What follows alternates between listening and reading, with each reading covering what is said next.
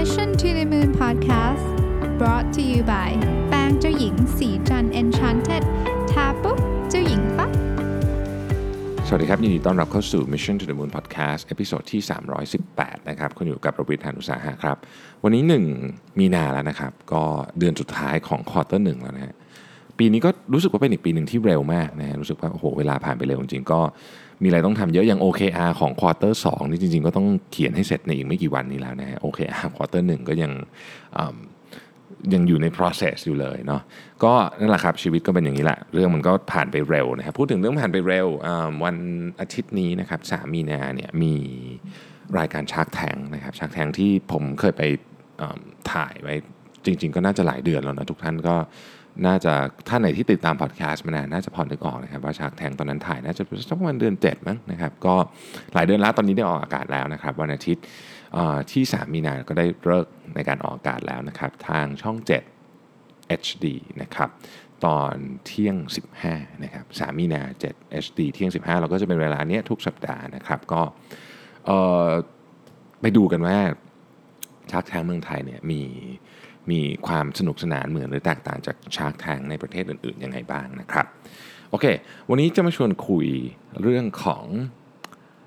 informal power คือจริงๆ ต้องบอกว่ามันเป็นเรื่องน่าสนใจมาก เพราะว่าช่วงนี้เนี่ยผมมีโอกาสได้อ่านเรื่องนี้ในหลากหลาย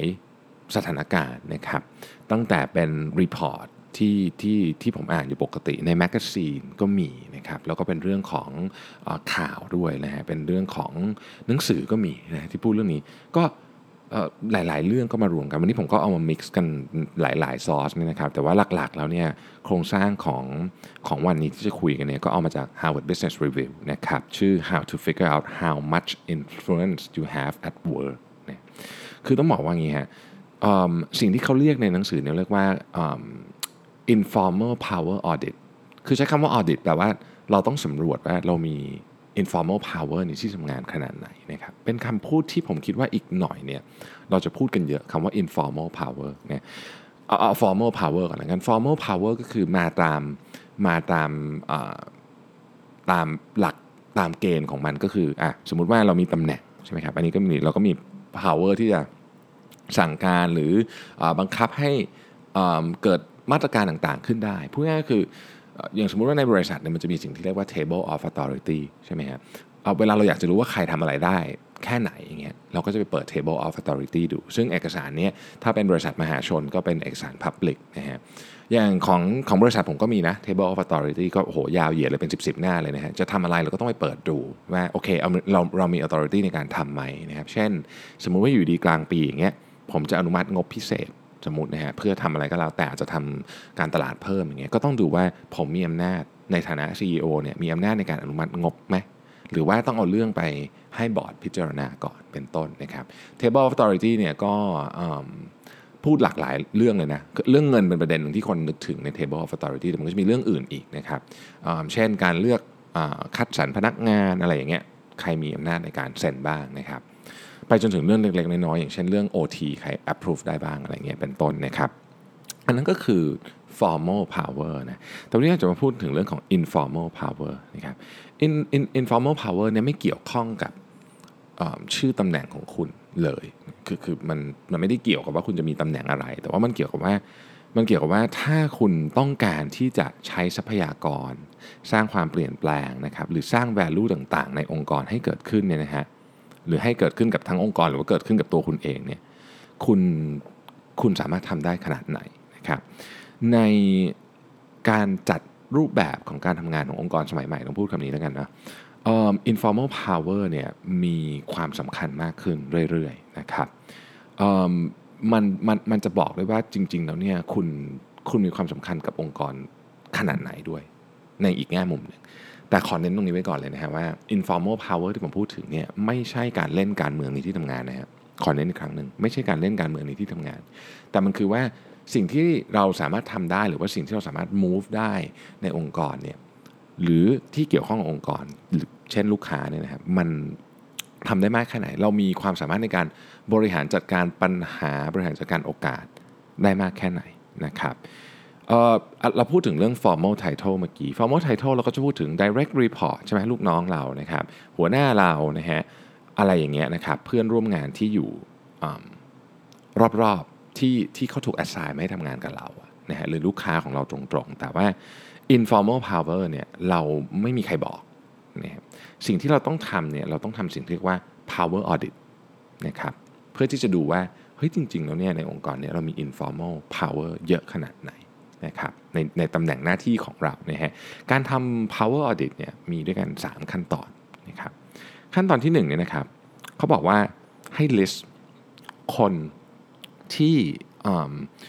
จะสามารถช่วยคุณทำให้งานเสร็จไม่ว่าจะอยู่ในแผนกคุณหรือไม่อยู่ในแผนกคุณใครก็ได้นี่นะครับ list ขึ้นมาเอาสัก 10 20 ชื่อก็ได้นะครับอย่างน้อยก็ควรจะต้องมีสัก 10 คนนะครับผมผมแนะนำว่า ในองค์กรที่มีขนาดใหญ่หรือมีความซับซ้อนเนี่ยบางทีเราจะเอา 20 เลยก็ได้นะฮะ20คนนะครับจะอยู่ในองค์กรก็ได้ อยู่นอกองค์กรก็ได้ จะเป็นชื่อ supplier ชื่อลูกค้าอะไรก็แล้วแต่ใน list มาก่อนนะครับ ทีนี้ในแต่ละรายชื่อในในสมมติเราบอกว่า 20 ชื่อเนี่ยนะฮะ เราให้คะแนนครับ คะแนน1ถึง10 นะครับ คะแนนนี้บอกว่าอะไร บอกว่าเราพึ่งพาคนนี้เท่าไหร่นะครับ ถ้าสมมุติว่าคอนแทคของเราคนนี้เนี่ยนะครับ เราโอ้โห เราพึ่งพาเขาเยอะมากนะฮะเขาสร้างแวลูให้กับเรามหาศาลเนี่ยนะครับ เราก็แล้วเราไปหาโอ้โหคนนี้คือจะมีคนทำแบบนี้กับเราเนี่ยยากมาก หรือมีคนที่มีความรู้ที่จะทำเรื่องนี้กับเราเนี่ยยากมากเนี่ยนะครับ คนนี้ก็ต้องได้คะแนนเยอะ อาจจะได้แบบ 8 คะแนน 9 คะแนนนะครับ ในขณะที่คนที่อาจจะไม่ได้ไม่ได้ เกี่ยวข้องกับงานเราเยอะมากขนาดนั้นคือโอเคไม่ได้ให้คุณให้โทษกับเราได้เยอะมาก หรือว่าไม่ได้สร้าง value ให้กับงานเราเยอะมากคะแนนก็น้อยลงไป แต่เวลาเราพูดคำว่า value เนี่ยนะครับ ขอให้มองแบบกว้างมากๆ คือมองหลาย ๆ แง่มุม ไม่ใช่เฉพาะงานที่เขาเคยทำให้เรา หรืองานที่เขาเราคิดว่าเขาจะสามารถทำให้เราได้ แต่เราพูดถึงเรื่องของการให้คำปรึกษานะครับ เราพูดถึงการให้การสนับสนุนทางด้าน อิโมชัน a ลด้วยอะแบบสมมุติว่าคุณมีปัญหาที่ทำงานแล้วคนนี้แบบ อยู่คือเขาอาจจะไม่ได้ช่วยคุณตรงๆ แต่เขาแบบเขา support คุณตลอด emotionally อันนี้ก็กก็ถือเป็น value นะครับอาจจะเป็นเรื่องของ information เขาให้ข้อมูลคุณนะครับ หรือว่าเขาอาจจะเป็นคนที่อยู่ใกล้กับคนที่คุณจำเป็นจะต้องเข้าถึงในอนาคตนะครับอันนี้เป็นลักษณะของ value นะมันก็จะฟังดูแบบ มีความการเมืองนิดนึงแต่อย่างที่บอกครับ อย่าให้คิดเป็นเรื่องการเมือง ให้คิดว่าคือคืออย่าไปทางการเมืองอะ่ะพอพอพอพูดเรื่องการเมืองที่ทำงานมันก็จะมันก็จะเป็นเรื่องที่ไม่ดี แต่นี่เรากำลังดูว่าเอ๊ะใครที่ทำ value ให้กับเราบ้างนะครับพอทำเสร็จแล้วนั่นคือ step ที่2 step ที่3เนี่ยทำเหมือนกันแต่กลับข้างกันนะฮะดูซิว่าเราเนี่ยมี value กับคนเหล่านี้ที่เรา list ชื่อมา10 20 ชื่อเนี่ยเท่าไหร่ อย่าโกหกตัวเองนะครับ ถ้าเราสามารถทำอะไรเขาได้เยอะเราก็ให้คะแนนเยอะ ถ้าเรารู้สึกว่าเออสิ่งที่เราทำเนี่ย มันก็ไม่ได้มี value อะไรเขาเยอะเราก็ต้องให้คะแนนน้อยนะครับอะนะครับอันนี้ต้องต้องต้องคิดแบบไม่เข้าข้างตัวเอง ใช้คำนี้แล้วกันนะครับคราวนี้เราก็มาพิจารณาถึงสถานการณ์ของเราในเชิงของ informal power นะครับ โดยการดูเรื่องต่างๆ เหล่านี้1นะครับคอนแทคทั้งหมดที่คุณ list มานะฮะสิบยีคนที่ว่าเนี่ยเขาทำงานอยู่ในทีมเดียวกันเกือบหมดหรือเปล่า นะครับอยู่ในฟังก์ชันเดียวกันเกือบหมดหรือเปล่า อยู่ในยูนิตเดียวเกือบหมดหรือเปล่า หรือแม้แต่อยู่ในตึกเดียวกันเกือบหมดหรือเปล่านะครับคือถ้าเกิดว่า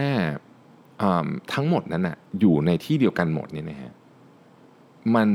มันอาจจะยากนิดหนึ่งที่คุณจะสามารถที่จะสร้าง value ให้กับคนเหล่านั้นเกินกว่า basic requirement ใน job description ของคุณได้พูดง่ายอย่างนั้นดีกว่านะครับพูดง่ายก็คือว่าตอนนี้เรากำลังจะมองดูว่า เอ๊ะเราสามารถทำ value เพิ่มขึ้นได้ไหมนะครับถ้าเกิดว่าเขาอยู่ในที่เดียวกันหมด เราก็อาจจะสร้าง value ได้ไม่หลากหลายใช้คำนี้แล้วกันนะครับอันที่ 2 ก็คือว่า contact เหล่านั้นเนี่ยให้ value กับคุณมากกว่าที่คุณให้หรือเปล่า ถ้าเราดูบอกว่าเอ้ยสมมติว่าเขาได้คะแนนเขาให้ value เรา 8 เราให้ value เขากลับ 3 แบบนี้เกือบทุกคนเนี่ยนะครับ อันนี้เป็น relationship ที่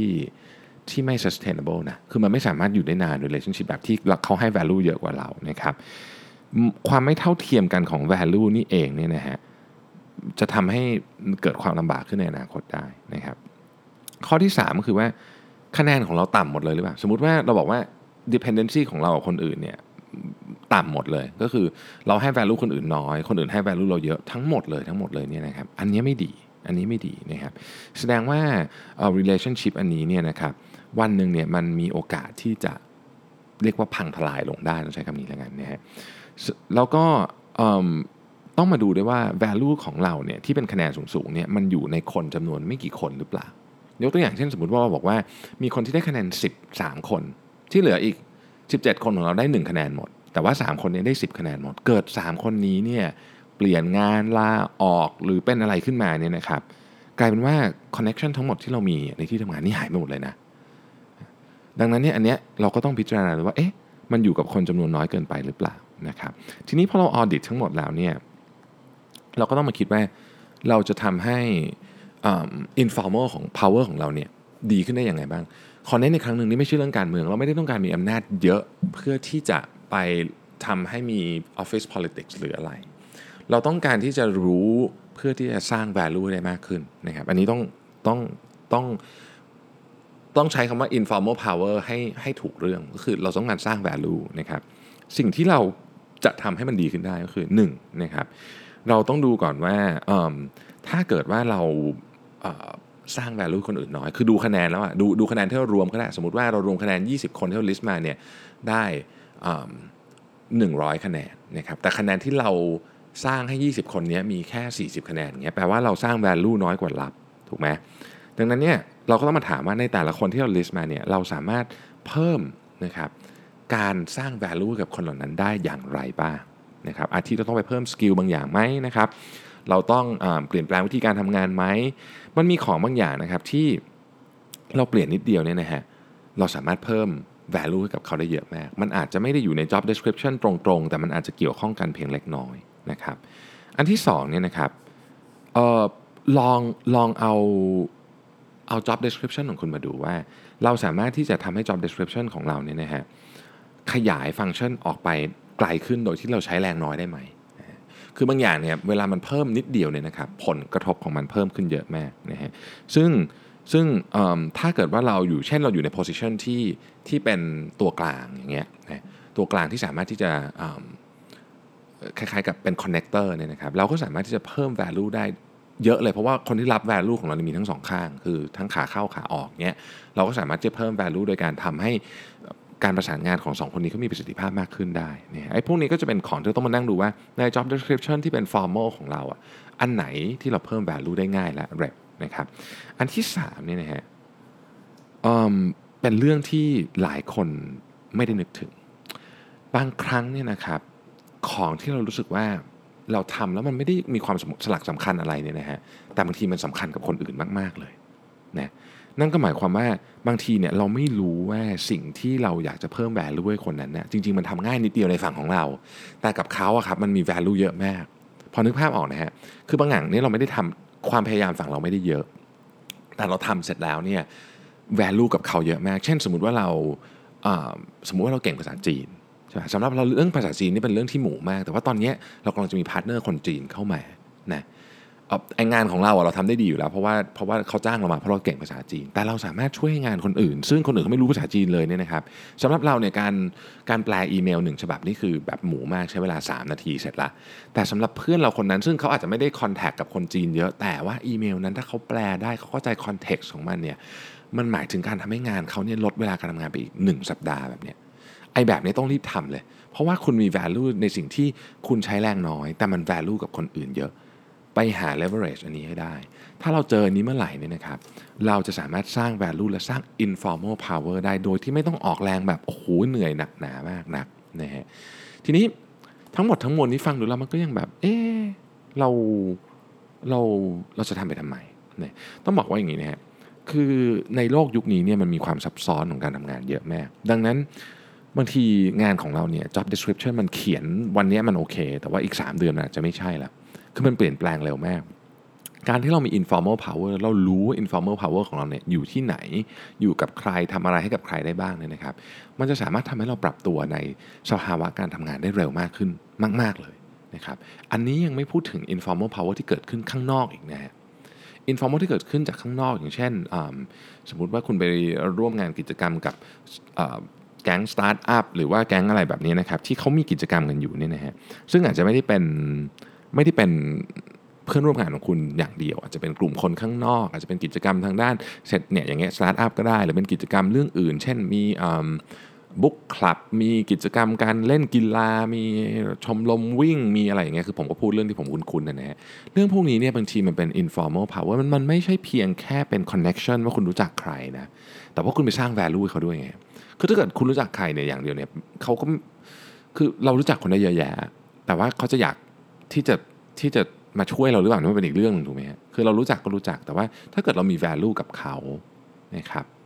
มันก็มันก็เป็นสิ่งที่ที่มีประโยชน์นะคือไม่ได้อยากมองว่าเฮ้ยเราต้องทำอะไรให้ใครเพื่อที่จะหวังผลประโยชน์แต่จริงๆแล้วเนี่ยการที่เรามี network การที่เรามี informal power เนี่ยเป็นสิ่งที่ดีครับและเป็นสิ่งที่จริง ๆ ต้องบอกว่าจำเป็นด้วยนะในที่ทำงานยุคปัจจุบันนี้นะครับ ก็ลองฟังไปดูนะ ลองไป audit ดูนะครับว่า เอ๊ะ เรามี informal power ขนาดไหนนะครับ ผมทบทวนให้ฟังอีกครั้งนึงว่าวิธีการ audit คือ1เอา list รายชื่อมา 10 คน 20 คนว่ากันไปนะครับ คนที่คุณรู้สึกว่า เออเนี่ยพวกเนี้ยคนเหล่านี้เนี่ยเกี่ยวข้องกับการทำงานคุณมากที่สุดจะเป็นภายในภายนอกก็ได้นะครับ step ที่ 2 ก็คือ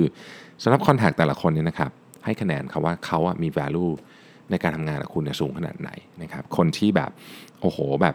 มี value เยอะมากๆ คือถ้าคนนี้หายไปนี่คุณเสร็จเลยงานคุณเดินไม่ได้เนี่ยก็คะแนนสูงนะครับ step ที่ 3 คือทำกลับกันนะฮะเราลองดูว่าเราเนี่ยกับคนบุคคลคนนี้มีเรามี value กับเขาเยอะแค่ไหนนะครับ เสร็จแล้วเราก็มาดูว่าเราจะปรับปรุงสถานการณ์ของเราให้ดีขึ้นได้อย่างไรบ้างนะครับ ผมคิดว่าเรื่องนี้เป็นเรื่องสำคัญนะฮะลองลองทำออดิตดูเนี่ยเมื่อกี้ผมก็ทำเล่นๆดูด้วยนะครับ ว่าแบบเอ๊ะเราเป็นยังไงบ้างก็ก็รู้สึกว่าเออเรารู้สึกแปลกใจเหมือนกันที่เราไม่เคยมองตัวเองจากมุมนี้มาก่อนเลยนะครับพอเรานั่งคิดจริงเรารู้สึกว่าเออมันมีบางคนที่เราควรจะต้องสร้าง value ให้เขาได้มากกว่านี้ นะครับซึ่งนั่นเป็นจุดประสงค์จริง ๆ ของการทำ informal power audit นะครับโอเค ฝ่ายครั้งหนึ่งนะครับสำหรับรายการ Shark Tank วันอาทิตย์ที่ 3 มีนานี้นะครับเที่ยง 15 ช่อง 7 HD นะครับ ผม